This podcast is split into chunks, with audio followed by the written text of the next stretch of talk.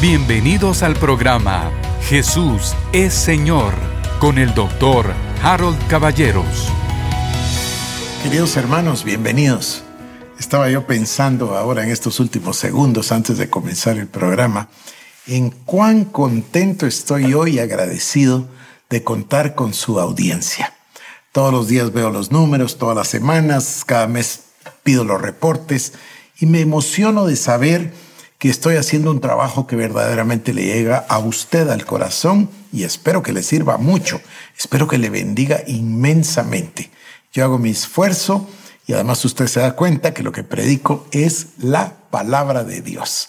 Ese dicho, mire, le decía yo a Cecilia, que hay ciertos dichos, ciertas expresiones que las uso y las uso y después de dos, tres, cuatro años ya ni siquiera me acuerdo si fui yo el que las inventé o las leí o las escuché en alguna parte. Y a esta frase me pasa lo mismo. Pero qué frase más maravillosa. Deja que la palabra hable. Eso es. ¿Para qué vamos a estar nosotros hablando si tenemos la palabra de Dios? O como decía Juan Calvino, a alguien a quien le ha sido dado el, privilegio de predicar la palabra de Dios, ¿cómo es posible que predique algo que no sea la palabra de Dios? Bueno, hoy estamos en un tema emocionante. Yo le pedí a medios que me presentara este programa como el arma más poderosa del creyente. Y le voy a dar otro nombre. Y lo voy a decir así, con todo de nuevo el poder más grande del universo. A ver, ¿cuál diría usted que es el, poder más grande del universo? a lo mejor el, el, poder del rayo láser, a lo mejor de la bomba atómica, no, a lo mejor de la bomba de hidrógeno. ¿Cuál es el poder más grande del universo? Piense un segundo. No existe en ninguna parte un poder más grande que el de aquel que creó el universo, es decir, el poder de Dios. Y el poder de Dios se activa a través de la oración. Ahora, nosotros hemos oído por muchísimo tiempo, y yo le ruego que me ponga atención, hemos oído por muchísimo tiempo la frase, el poder de la oración. Así hemos oído. Bueno, la verdad es que no es cierto. Piense usted que la oración la hacen los musulmanes, los budistas, todos hacen oración. No, el poder no es el poder de la oración. El poder es el poder de aquel a quien nosotros oramos. El poder de Dios. El poder del Padre, del Hijo y del Espíritu Santo. El poder de aquel al que nosotros le clamamos, oramos, pedimos, suplicamos, intercedemos. El poder es de Dios. ¿Y dónde ha depositado Dios su poder? Usted y yo ya lo sabemos a estas alturas. Su poder está en la palabra. Entonces, no hay poder más grande que el poder de la oración a Dios a través de su palabra. Esto es emocionantísimo para mí. Piense usted, que yo puedo orar ahora mismo, aquí en la ciudad de Guatemala, el primero de octubre, a las 7 de la noche, por unos hermanos que están en este momento en Arabia Saudita. O a lo mejor están en Kazajstán. O son unas personas que están pasando un problema en Turquía. O es una persona que está pasando un problema de COVID en Alta Verapaz, aquí en Guatemala o es una persona que está en el hospital aquí mismo en la ciudad de Guatemala y nosotros estamos clamando a Dios por ellos, estamos orando por ellos y el poder tan grande de Dios no tiene ninguna limitación. No tiene límites de espacio, no tiene límites de tiempo, no tiene límites de ninguna clase. No se puede oponer el diablo, no se pueden oponer los demonios, no se puede oponer ni siquiera la voluntad humana. El poder de Dios es absolutamente ilimitado. Ahora, hay una gran verdad. Y esta verdad es que Dios le concedió a su iglesia, fíjese lo que voy a decir, el privilegio y al mismo tiempo la responsabilidad de la oración.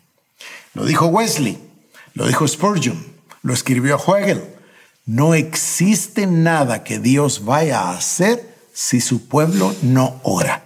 Esta este es una verdad muy grande, demasiado grande. Quiere decir que la gran responsabilidad de desatar ese poder ilimitado de Dios en la tierra reside en la iglesia. La iglesia debe orar por los necesitados. La iglesia debe orar por los perdidos. La iglesia debe orar por cada necesidad, carencia, enfermedad, etc. La iglesia debe alabar a Dios, adorar a Dios, interceder, suplicar, orar, pedir, clamar. Todas esas palabras le pertenecen a la iglesia. Claro, regreso otra vez. Es un privilegio inmenso el que nosotros podamos orar por alguien en otro lado a lo mejor por los que ni conocemos, cuando clamamos que la obra redentora de Cristo sea manifiesta a través del evangelismo a los países y a las personas que están cerradas o que no han tenido oportunidad de oír el Evangelio y Dios va a actuar. Yo me recuerdo de mi cuñada Lucrecia, hace de esto muchos años, 30, 40 años. Vino una vez tan emocionada con un libro en ese tiempo, cuando nosotros nacimos de nuevo, bueno, ellas habían nacido de nuevo antes que yo, Cecilia, mi suegra, mi cuñada. Yo apenas estaba naciendo de nuevo en el año 79. Y, y, entonces era, era muy de moda, yo no sé si todavía es, lo siento, no lo sé, pero en aquel entonces era muy de moda que hubiesen muchos libros que eran testimonios personales. Entonces Lucrecia vino y nos contó un libro que estaba leyendo, un libro pequeño, no era un libro enorme, de una hermana árabe que había descubierto a Cristo ella sola. Se había bautizado ella sola en la bañera de su casa. Había recibido el bautismo del Espíritu Santo ella sola. Era un, era un testimonio lindo. No me acuerdo del nombre del libro. Si me acordara se lo diría para que usted se gozara. Pero lo que estoy tratando de decirle es que alguien en algún lugar, en algún momento, oró porque hubiese una manifestación de Dios en esas naciones cerradas al Evangelio. Y esta hermana pues fue al final la depositaria de ese milagro y esa bendición. La oración, querido hermano, querida hermana, es el poder más grande que existe en el universo. Y por ello es el arma más poderosa del creyente. Ahora, Voy a decirlo de nuevo, le ruego su atención. Es el privilegio más grande que puede existir que Dios le dé a su iglesia el trabajo, la labor de que la iglesia ore para que la acción sobrenatural suceda, que lo que es atado en la tierra sea atado en el cielo, etc. Bueno, privilegio inmenso de la iglesia. La iglesia tiene ese privilegio, ese poder, esa maravilla en sus manos. Sí, coma pero. Siempre digo así, ¿verdad? Sí, coma, pero. Pero es no solo el privilegio, es la más grande responsabilidad que pueda existir. Se da usted cuenta. Por supuesto, es un privilegio. Dios nos hace colaboradores de Dios, pero al mismo tiempo nos da la responsabilidad. Hoy tengo un mensaje para usted, por supuesto, basado en la palabra de Dios, pero este mensaje tiene tres o cuatro puntos principales. El primero es reconocer que la oración, francamente, es el poder más grande que puede existir. Porque es el poder de venir a clamar, a pedirle su acción al creador del universo. Él puede hacer cualquier cosa. Cuando Josué le pidió, el sol retrocedió. Cuando Jesús le pidió, un muerto resucitó. Cualquier cosa puede suceder porque Dios es el Señor de toda la creación. Entonces, punto número uno, la oración es el poder más grande que existe. Por favor, realícelo, percátese de, de que la oración es una cosa maravillosa. Ahora, también es una responsabilidad para nosotros. Ya va a ver, yo le quiero llevar a Juan 7, 39, 38 y 39, que por cierto hemos estado hablando de ese pasaje. Dice, el que cree en mí, como dice la escritura, de su interior fluirán ríos de agua viva.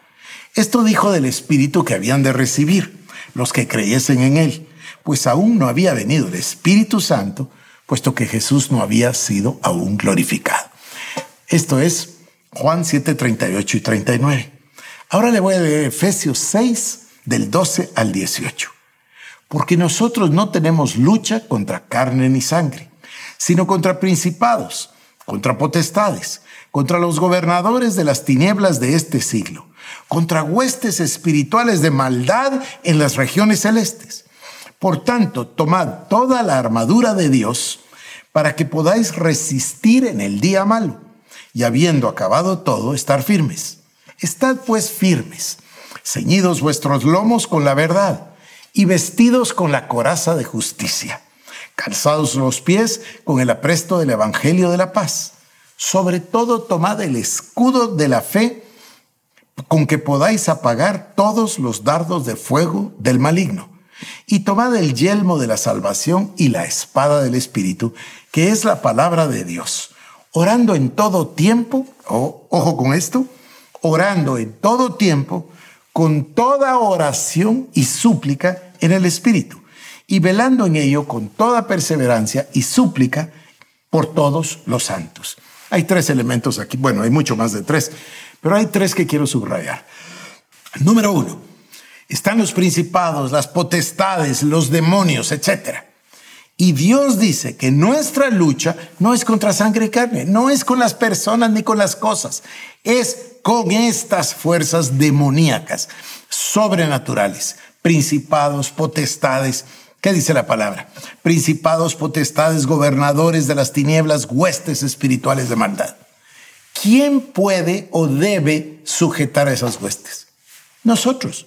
¿Cuál es el ejemplo? El más maravilloso. Ah, por supuesto Jesús. Sí, pero otro ejemplo maravilloso. Daniel. Daniel dispone su corazón para venir delante de Dios, ayuna durante 21 días, el ángel se manifiesta y le dice, desde el momento en que dispusiste tu corazón para buscar el rostro de Dios, la respuesta fue enviada. Y yo vine, pero se me opuso en el camino el ángel, el príncipe de Persia, y vino a ayudarme Gabriel, uno de los principales, Miguel, perdón, uno de los principales príncipes. ¿Se da cuenta usted? Todo fue activado por Daniel. Daniel estaba aquí en la tierra ejerciendo lo que usted y yo tenemos. Somos reyes y sacerdotes de Dios. Eso lo dice Apocalipsis 1.6, lo dice el apóstol Pedro. Es clarísimo, el Señor nos dio un sacerdocio. Somos reyes y sacerdotes. Un día de estos le comparto la diferencia entre uno y el otro, que está clarísima en la escritura. Entonces, Daniel echa mano de su oficio Hoy no le decimos oficio, hoy le decimos su ministerio. Bueno, de su ministerio. Va de rodillas, ayuna delante de Dios y comienza a clamar, a orar, suplicar, a buscar el rostro de Dios.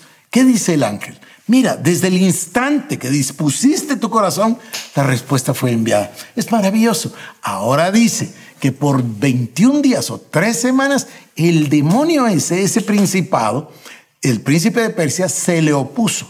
Por supuesto que hubo victoria, siempre la va a haber. Pero entonces, nosotros vemos los casos todos los días. ¿Qué pasa en nuestro país? ¿Qué pasa en nuestra ciudad? ¿Qué pasa en nuestro negocio? ¿Qué pasa en el vecindario? Bla, bla, bla, bla. La clave de la vida, queridos hermanos, es el entendimiento espiritual, que me parece que tengo que volver sobre ese tema después de 10 años, pero lo haré, lo haré con gusto. ¿Qué quiere decir que la clave es la, clave de la vida es el entendimiento espiritual. O sea, la clave de la vida es comprender que hay dos realidades. Un reino físico, natural, visible, temporal, y un reino espiritual, invisible, eterno, que por supuesto tiene absoluta autoridad sobre el mundo visible. Por eso dice que las cosas que son hechas fueron hechas de las que no se veían. Por eso dice la palabra que conforme a tu fe te sea hecho. Nosotros llamamos a las cosas que no son como que si fuesen. Todo esto pertenece a ese mensaje, la clave de la vida. Ahora, ¿en qué consiste? Consiste en reconocer que el origen de las cosas es espiritual. Dios nos está dando a nosotros ese entendimiento y nos está diciendo que nuestra batalla nuestra lucha no es contra carne y sangre, no es contra hombres, mujeres o cosas, no es contra lo que se ve, es contra esos espíritus, gobernadores de las tinieblas, huestes de maldad, fortalezas, es contra esos demonios. Entonces, Es un privilegio inmenso, que Cristo lo dice así de película, ¿no? Vayan y echen fuera a los demonios, sanen a los enfermos, levanten a los muertos. Clarísimo, sí. Pero la segunda parte es, ya que tenemos ese privilegio tan grande, reconozcamos que tenemos esa responsabilidad tan grande. Dios espera que seamos nosotros los encargados de someter o sujetar o gobernar o como usted quiera decirlo a esas fuerzas de las tinieblas. Y para eso Dios nos da el Espíritu Santo. Ahora, regresemos a Efesios capítulo 6, 12 al 18. Primero, la primera parte. No tenemos lucha contra sangre ni carne, sino contra potestades, contra los gobernadores de las tinieblas, huestes espirituales de maldad, etc. Pero mire lo que dice después. Que nos vistamos de la armadura de Dios. Voy a pasarlo muy rápido porque usted ya conoce ese pasaje y voy a llegar a esta parte. Dice, orando en todo tiempo, con toda oración y súplica en el Espíritu. Orando en todo tiempo. ¿No es igualito esto que la frase orad sin cesar? Por supuesto que sí, orando en todo tiempo. Ahora, aquí hay una cosa que yo aprendí hace muchos años, 40. Lo aprendí del hermano Kenneth Hagen, a quien quise tanto, admiré tanto. Él tenía un ministerio de enseñanza, un ministerio profético. Maravilloso hermano Kenneth Hagen. Y él solía ir a la escritura con detalle. Y él es el que me enseñó a usar la Biblia Moffat. Él nos explicaba y decía, esta es la mejor versión que yo he encontrado en la vida, la de James Moffat. Y nos hablaba de que Moffat hablaba perfecto hebreo y perfecto griego. Incluso recuerdo al hermano Hagen contándonos tantas veces que James Moffat hacía su devocional diario en la mañana en griego. Entonces él confiaba en la Biblia Moffat como una versión, eh, a ver, como una como la mejor traducción posible. Y yo confío y ahí tengo mi Biblia Moffat y la reviso constantemente. Y esto es lo que el hermano Hagen encontró en Efesios capítulo 6, versículo 18, y yo lo aprendí. Fíjese, no dice como en el castellano, orando en todo tiempo con toda oración, sino que dice así, orando en todo tiempo con toda clase de oración. ¿No le parece que la diferencia es maravillosa? ¿Por qué hay clases de oración o no? ¿Acaso no hay oración de petición, oración de intercesión, súplica? Es decir, hay diferentes clases de oración. Como hay diferentes tipos de conversación. Yo puedo tener con mi esposa una conversación, a ver, de reírnos otra conversación seria para decidir algo, otra conversación delicada para inquirir por alguna situación que está dándose, otra situación a lo mejor alegre pero importante de dinero, otra situación que hay que averiguar acerca de los hijos. Son diferentes tipos de conversación entre dos personas que conviven siempre igual. Entonces dice, fíjense, quiero repetir, perdónenme, dice, orando en todo tiempo, con toda clase de oración y súplica en el Espíritu, y velando en ello con toda perseverancia. Dios mío, mire lo repetitivo del lenguaje. Número uno, dice, orando en todo tiempo, con toda oración, y velando en ello con toda perseverancia. Esto quiere decir que el ministerio de la oración para Dios es verdaderamente importante. Está dándonos un privilegio, pero también una responsabilidad. Claro, yo voy a usar una tercera palabra, ya verá usted, o tercer concepto. Uno es el privilegio, dos es la responsabilidad y tres es la maravilla. Esta es mi definición.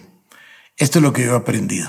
La oración es la invitación permanente de parte de Dios para tener comunión con Él a través de la sangre de Cristo. Entremos confiadamente al trono de la gracia. Esto significa que hay una invitación abierta. Yo, yo, he dicho esto, he tratado de decirlo de todas formas. Fíjense, aquí en mi casa las puertas están cerradas. Sí, pero si viene uno de mis hijos, absolutamente se abren. Me da risa porque la puerta tiene un cosito de esos eléctrico para que se abra el portón y todos mis hijos tienen uno. Los que viven aquí y los que no viven aquí. Tienen su cosa, vienen acá y solo aprietan el botón y la puerta se abre. Y entran a su casa. Y si tienen hambre se van directo a la cocina, no, no, no tienen ni siquiera que saludarme.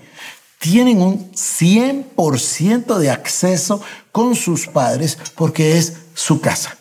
Bueno, ese es exactamente el concepto. Entremos confiadamente al trono de la gracia para obtener favor, para el oportuno socorro. Es que es maravilloso, ¿no? A mí me parece extraordinario.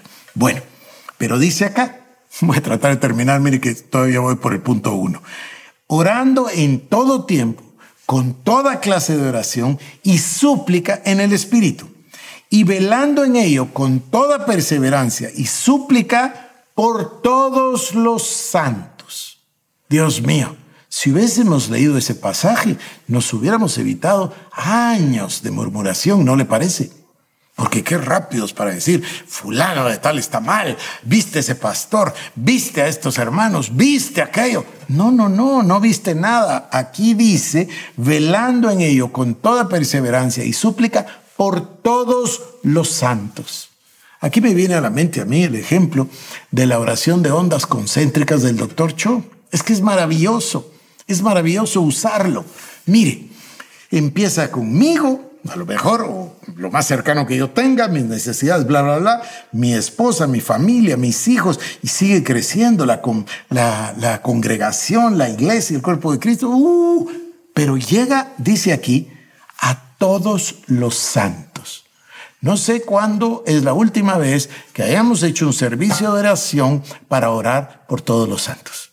Sin embargo, aquí dice, orando en todo tiempo, con toda clase de oración y súplica en el Espíritu y velando en ello con toda perseverancia y súplica por todos los santos. Voy a continuar. Mateo 28, 19.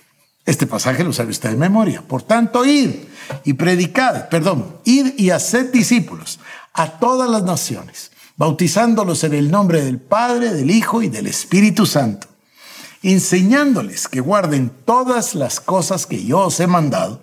Y aquí yo estoy con vosotros todos los días hasta el fin del mundo. Amén. Qué promesa, ¿no? Que Jesús esté con nosotros todos los días hasta el fin del mundo. Pero ¿cuál es el requisito? Ir y predicar y hacer discípulos a todas las naciones de la tierra, enseñándoles a que guarden todo lo que el Señor ha mandado. Yo pienso que nosotros, en cierto modo, hemos perdido el norte. Así se dice, ¿no? O hemos perdido la brújula, como usted quiera, o el rumbo, como usted quiera decirlo. ¿Por qué? Porque no se predica exactamente esto. Mire lo que hay que predicar. Hay que hacer discípulos a todas las naciones, bautizándolos en el nombre del Padre, del Hijo y del Espíritu Santo, y enseñándoles a que guarden todo lo que Cristo nos ha mandado. Por supuesto, que para enseñar eso, de primero hay que aprenderlo y de primero hay que hacerlo. Punto número dos, no quiero ser muy extenso. La invitación permanente de Dios para tener comunión con Él. A ver si puedo yo explicarme a la rápida. Dios, esta es una idea que proviene de un libro de Gene Edwards, me parece extraordinaria la idea.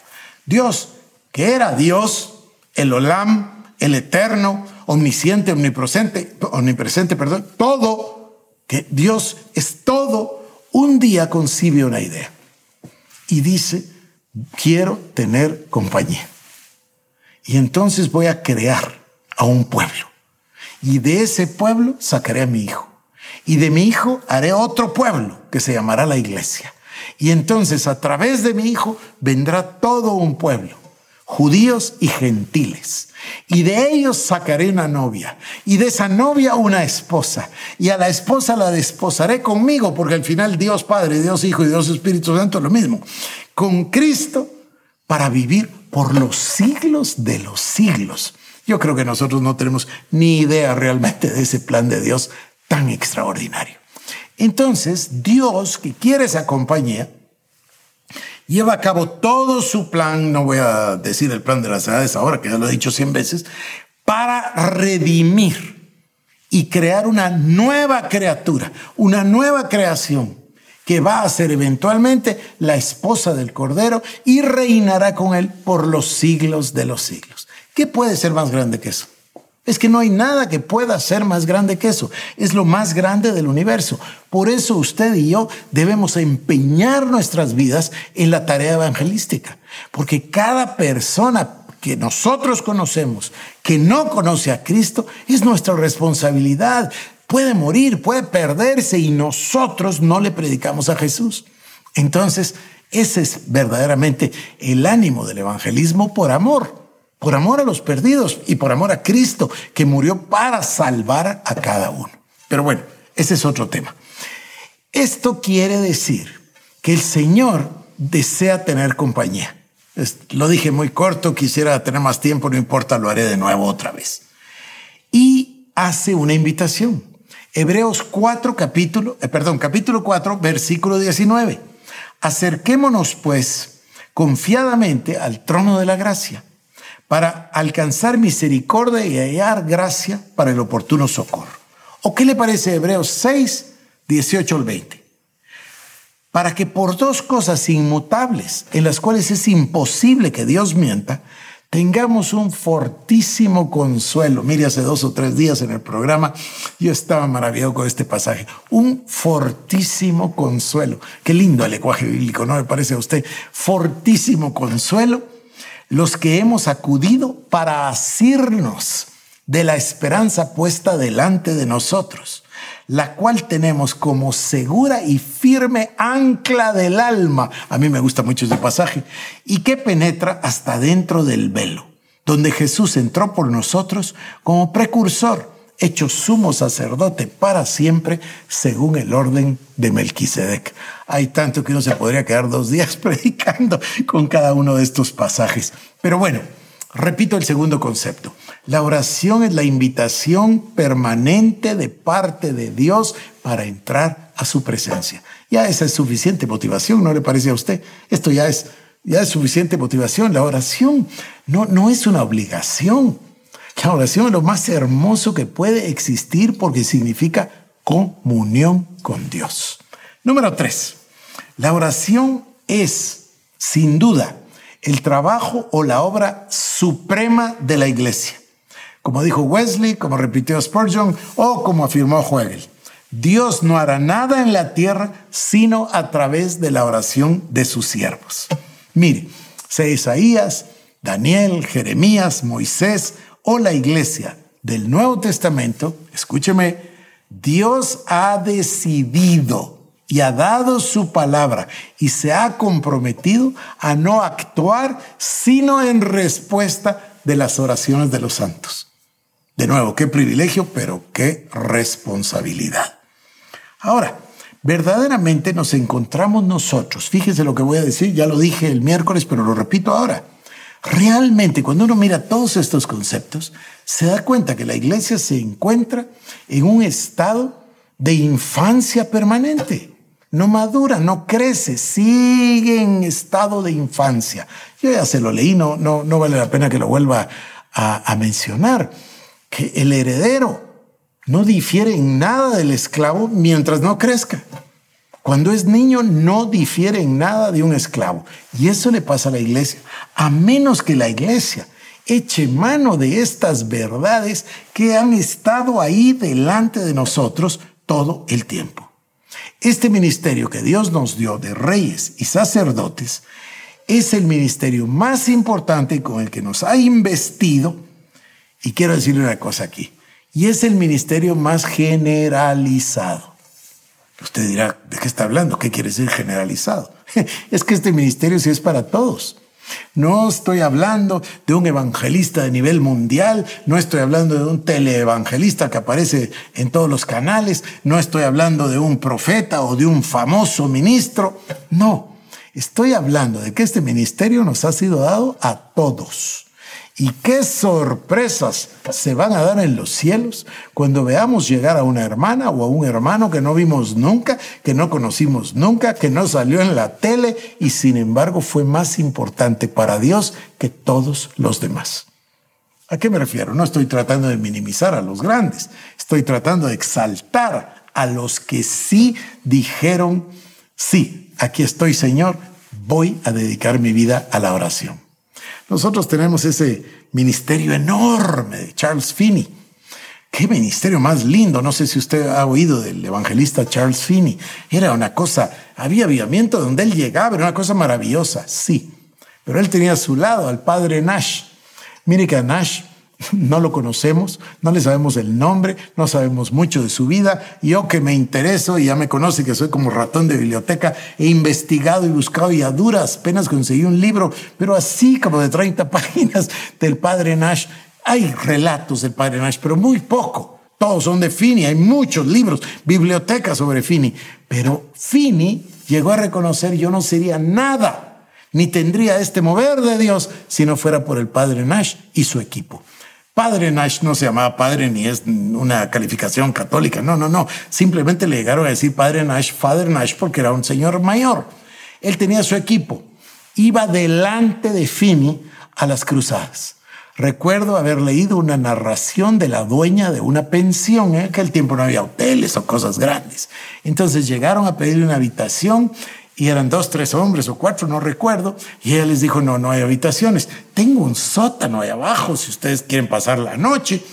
Para su sorpresa, ellos no pasaron la noche, pasaron todo el tiempo de la cruzada.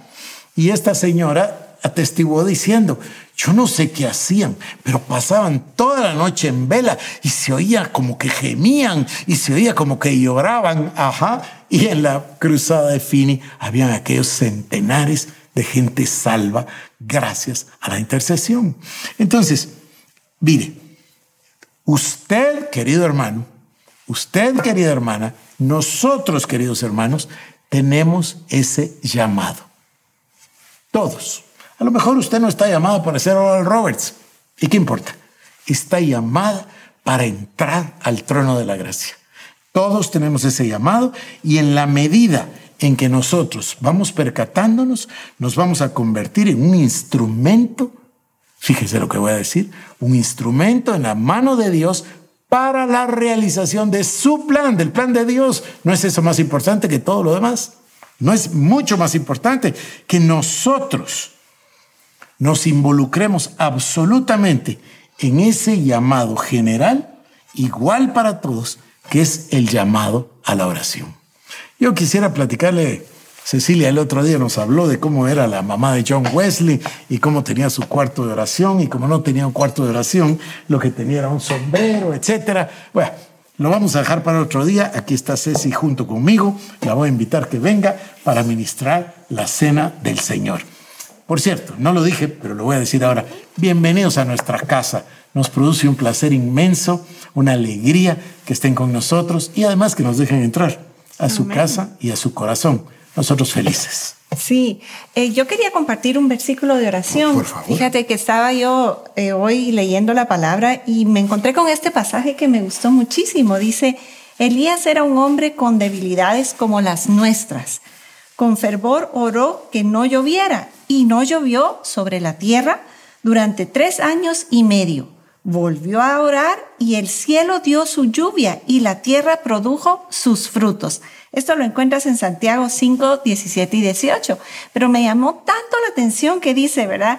Elías era un hombre con debilidades como las nuestras. Porque muchas veces yo me he encontrado con personas que dicen, sí, yo creo en oración, creo en todo esto que compartió el doctor, pero, ay, las debilidades que tengo, ay, ¿verdad?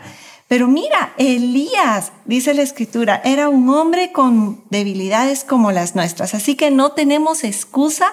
La oración es esta arma poderosa que el Señor nos dio. Y con ese entendimiento, bueno, montaña se mueve. Montaña se mueve. Muy bien. Bueno, mira, aquí la magia de la televisión apareció del otro lado. aquí está la copa. Muy y bien. aquí está el pan, lo pongo por delante. Yo espero que todos hayan preparado los elementos en su casa para poder compartir con nosotros la cena del Señor y le damos gracias a Él. Les voy a invitar a que oren con nosotros el día de hoy. Padre, en el nombre de Jesús te damos gracias por, por poder estar acá juntos, Señor, por poder comunicarnos a través de, de, la internet, a través de tu televisión, su teléfono. No sé con qué está escuchando usted este mensaje, pero poder estar juntos, Señor, este día. Te pedimos, mi Dios, por cada uno de los hermanos que están escuchándonos, que están aprendiendo tu palabra y que no quede solo ahí, sino que pongamos en práctica, Señor, todo lo que hemos aprendido, que sea un estilo de vida. En el nombre de Jesús venimos, Señor, con estos elementos delante de ti y te damos gracias porque nos das la oportunidad de reflexionar, Señor, cómo está nuestra vida, cómo estamos delante de ti.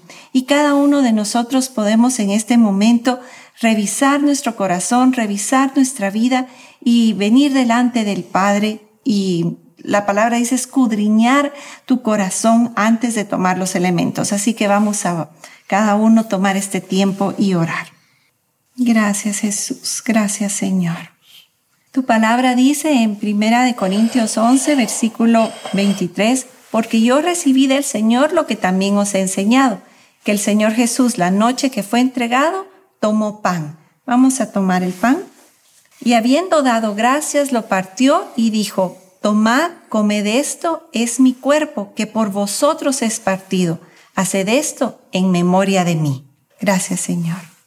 Asimismo, tomó también la copa después de haber cenado, diciendo, Esta copa es el nuevo pacto en mi sangre. Haced esto todas las veces que la bebieres en memoria de mí.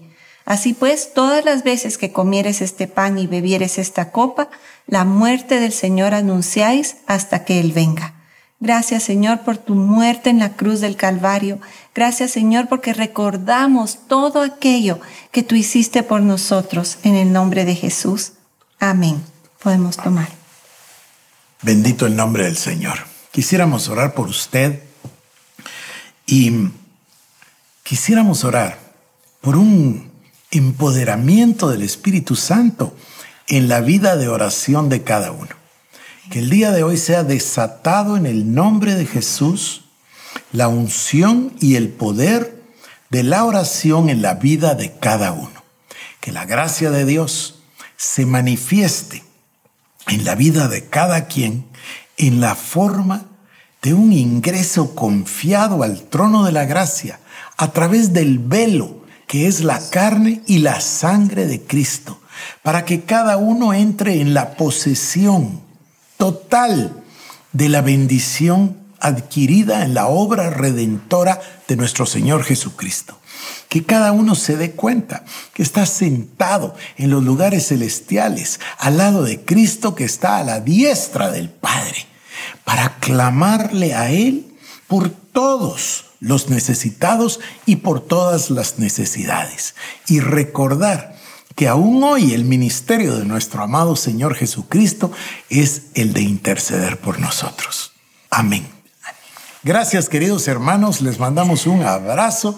Parece increíble que ya estamos en el mes de octubre, ya pronto vamos a estar en diciembre y pronto vamos a estar en el 2022. Es extraordinario.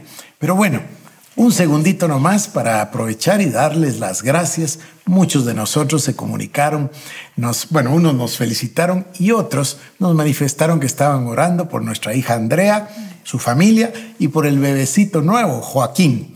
Hoy Andrea ya salió del hospital eh, con rumbo a su casa y nosotros ya tendremos Imagínense ustedes mañana el inmenso ¿qué? gozo, la alegría de abrazar al nuevo nieto. Así que muchas gracias a los que estuvieron pendientes, a los que nos llamaron, a los que oraron. Que Dios les bendiga. Esto fue el programa Jesús es Señor con el doctor Harold Caballeros. Si quieres más información, búscanos en nuestras redes sociales como Iglesia El Shaddai Guatemala